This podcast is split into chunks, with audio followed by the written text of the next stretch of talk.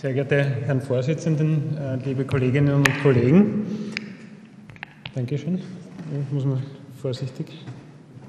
Okay. Es freut mich, dass ich schon zum zweiten Mal hier im Club der Wiener Urologen einen Vortrag halten darf. Äh, es ist gewissermaßen eine Fortführung äh, des ersten Vortrags im Vorjahr. Es geht wieder um die extendierte Lymphadenektomie. Im letzten äh, Jahr habe ich äh, berichtet, dass wir einerseits angefangen haben äh, mit der extendierten Lymphadenektomie aus mehreren Beweggründen. Zum einen, dass die Arbeitsgruppen, wie hier gezeigt, eben Bader, Heidenreich und Waruschek, sehr viel Lymphknoten auch außerhalb der Standard-Lymphadenektomiefelder gesehen haben und gefunden haben. Und Hoppala, ins Zurück, geht das auch? Entschuldigung, danke. Ähm, und diese Daten, äh, dass eben auch in der Iliaka-internen Region doch äh, ein erheblicher Anteil an äh, Lymphknoten gefunden wurden und auch in der ähm, Iliaka communis, haben uns dazu bewogen, einmal mit der extendierten Lymphadenektomie anzufangen. Es gibt da auch äh, noch äh, von Heidenreich äh, in einem Poster einmal präsentiert und dann später auch publiziert, die Anzahl der, wenn auch nur ein Lymphknoten positiv ist, dass sehr viele, nämlich also 70 Prozent sind schon in der mehr oder weniger Standardfeld gelegen, aber doch immerhin 30 Prozent schon außerhalb des Standardfeldes. Nun, äh, wir haben uns äh, daraus resultierend entschlossen, im Bereich des Intermediate Risk und im Bereich des High Risk äh, Prostatakarzinoms eine extendierte Lymphadenektomie durchzuführen. Hier sieht man eben einfach noch einmal die, die Einteilung.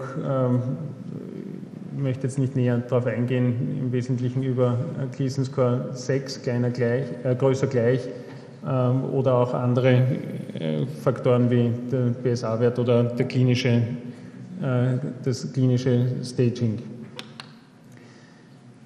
Wir haben jetzt, ähm, und das ist jetzt eben die Erweiterung äh, zum Vorjahr, immerhin schon 210 ähm, extendierte Lymphadenektomien, über die ich berichten kann. Im Zeitraum von November 2005 äh, bis jetzt im März 2008. Äh, Die, äh, das mediane Alter der Patienten war 63,7 Jahre.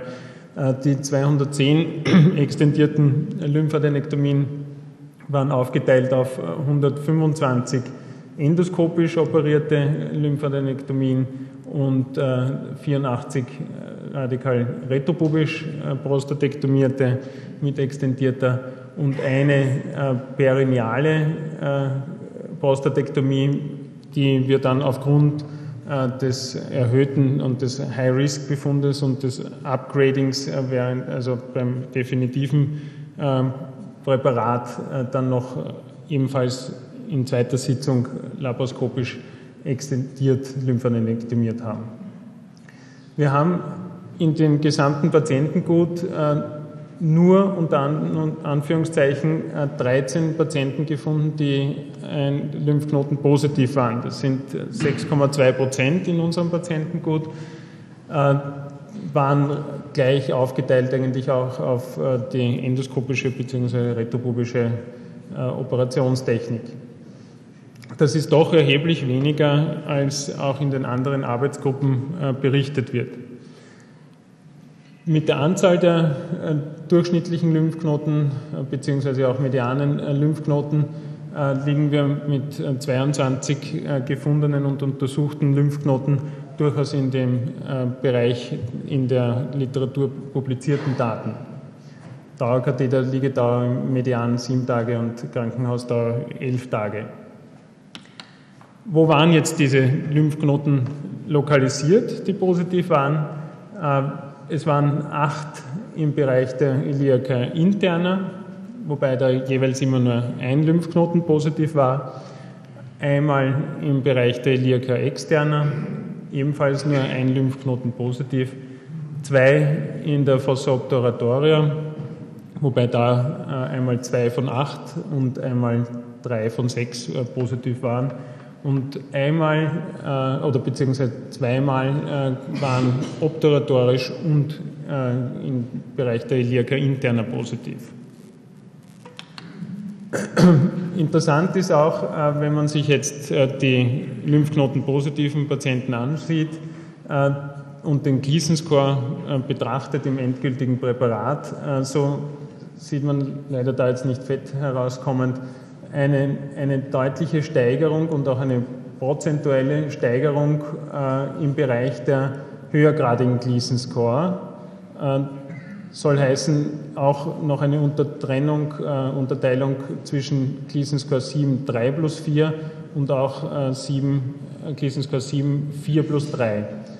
Immerhin da 5 von 39 äh, positiv, 12,8 Prozent jetzt äh, geht, äh, gerechnet und eben auch im Bereich Gleason Score 8 und 9.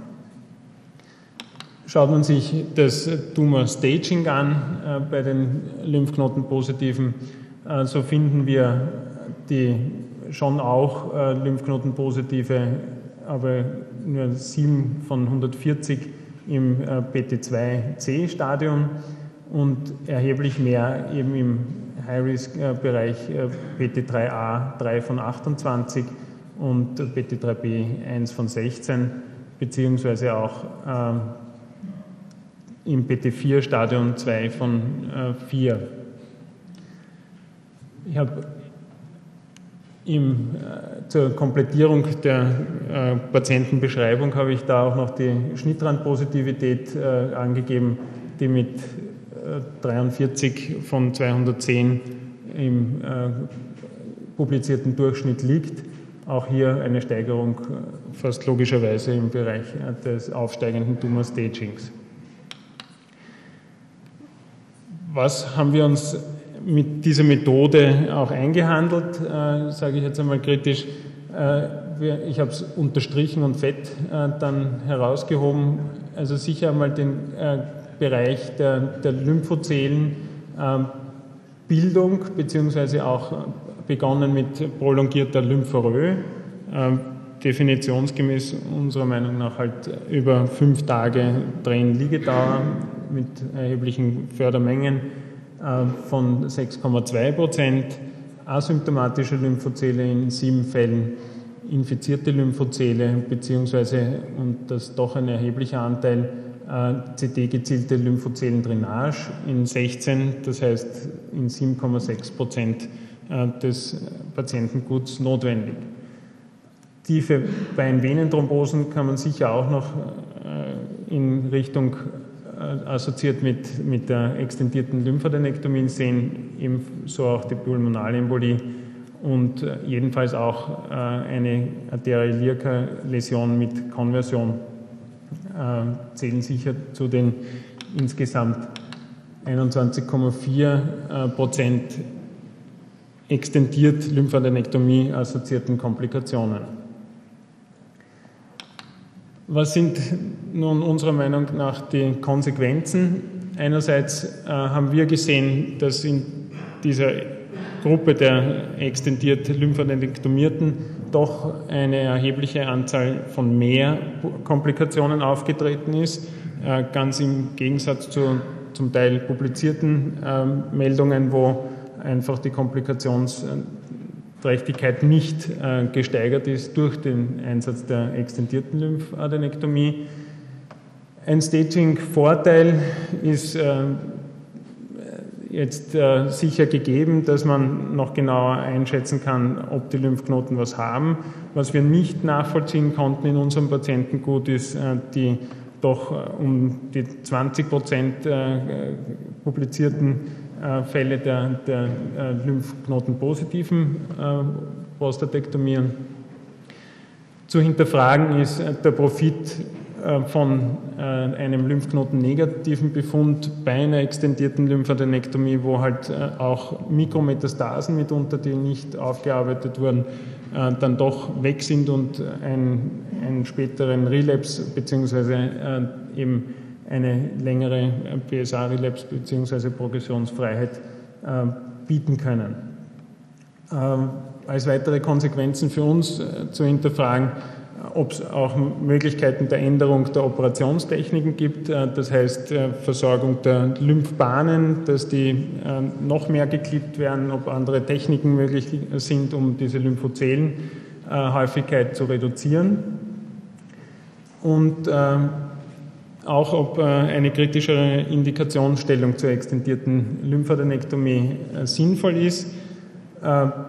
Wir haben äh, zunächst jetzt aus, aufgrund unserer Daten einmal eine andere äh, Einstufung der, der Indikation äh, zur extendierten Lymphadenektomie gesetzt, indem wir aus unseren Daten eben diese Untertrennung des Gleason-Scores äh, auch noch mit hineingenommen haben, weil man doch eindeutig in dem Bereich, also ein Gleason-Score äh, gleich 7 mit äh, 4 plus 3 und nicht 3 plus 4 doch erheblich mehr Lymphknotenpositive Patienten findet und äh, bei aller Schwierigkeit auch des äh, präoperativen äh, Einstufens des, äh, des Gleason-Scores.